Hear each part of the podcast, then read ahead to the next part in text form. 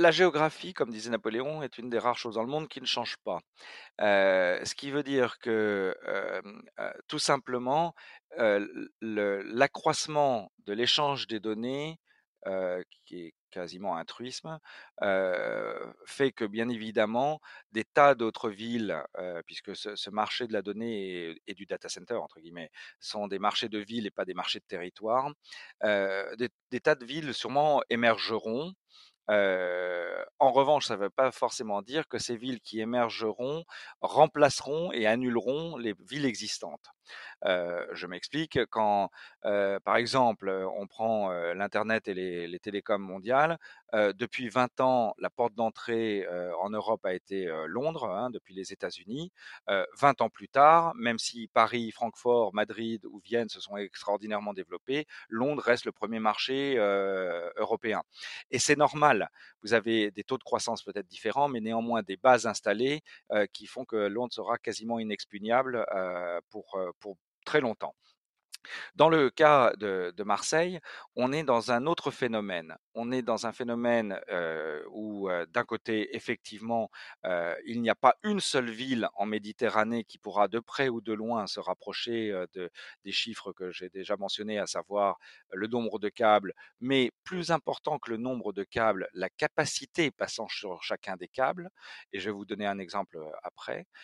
Et puis surtout, le, nombre de réseaux agrégés, parce que dans ce métier que je connais bien depuis 20 ans, vous avez un formidable effet qu'on appelle boule de neige. C'est-à-dire que les, réseaux vont où les autres réseaux sont, les clients vont où sont les réseaux et les réseaux vont où sont les clients. Donc, vous avez un phénomène d'accélération qui fait d'ailleurs que en 20 ans, Paris, qui représentait 60% des salles informatiques et, et télécoms de France, est maintenant à 85% le phénomène va se voir exactement dans la même façon pour, pour Marseille.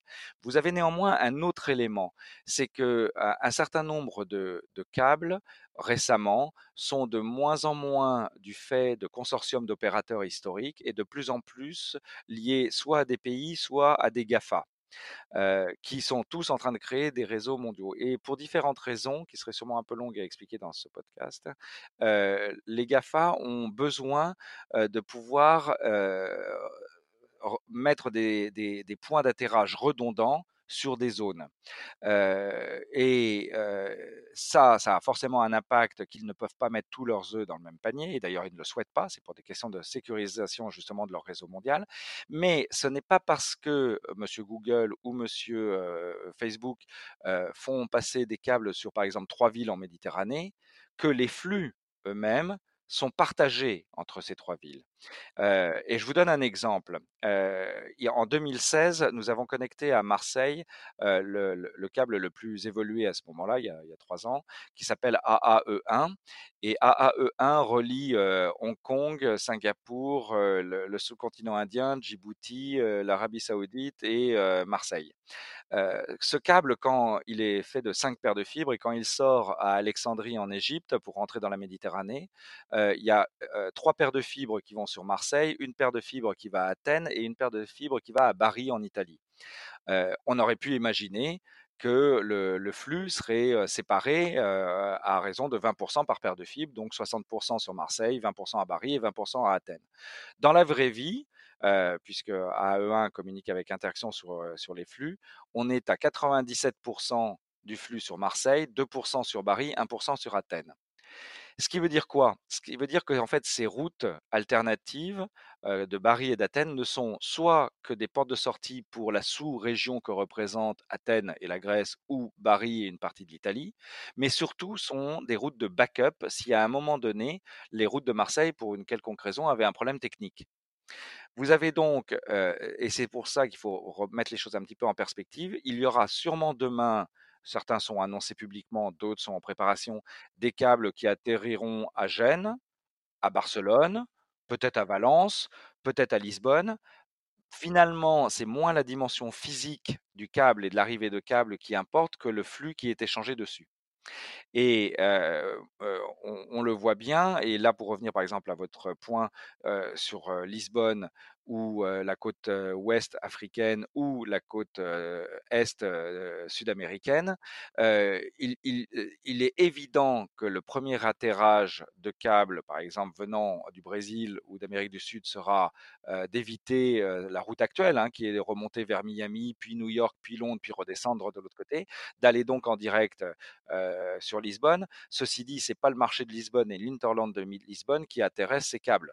Ce qui, c'est, ça va être un atterrage. D'ailleurs, la plupart des acteurs ayant des projets ou des câbles déjà planifiés pour atterrir à Lisbonne sont déjà en relation avec Interxion pour pouvoir prolonger le câble jusqu'à Marseille vous ou derrière remonter directement sur encore une fois le cœur du PIB informatique européen que, représentent les villes de Francfort, Londres, Amsterdam et Paris.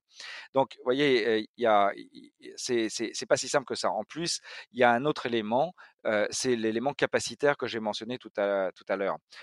Vous avez un, un, câble comme le câble ACE qui part de Cape Town, qui, qui fait toute la côte africaine à l'ouest, en passant par le Nigeria, le Togo, la Côte d'Ivoire et ainsi de suite, et qui arrive à Pamar en Bretagne pour aller soit vers Londres, soit vers Paris et Marseille derrière en, en réseau terrestre.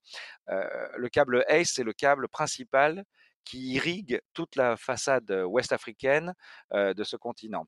c'est un câble à 3 terabits de capacité. nous avons trois câbles qui arrivent à Marseille l'année prochaine. Chacun fait 160 terabits. donc, je vous laisse rapidement calculer le multiple.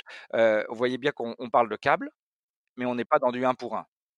Donc il y, a, il y aura et il y a une multiplication au niveau mondial des investissements pour les câbles, y compris en Méditerranée, y compris bien sûr pour Marseille.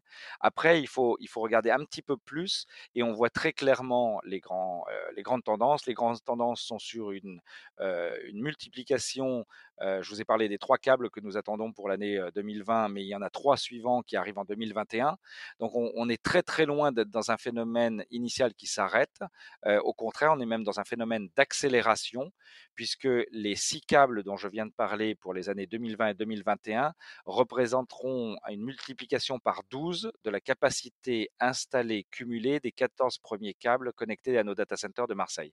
Donc en fait, on a, contrairement à ce qu'on peut penser ou croire. Il y a un phénomène d'accélération exponentielle, surtout sur Marseille, et ensuite surtout avec une concentration où les opérateurs de plateformes, hein, qui sont nos clients de nos data centers euh, à Marseille, euh, ne s'y trompent pas et nous disent très clairement, voilà, on construit des routes alternatives, on, maille le réseau, on récupère, mais à un moment donné, un hub, c'est un hub.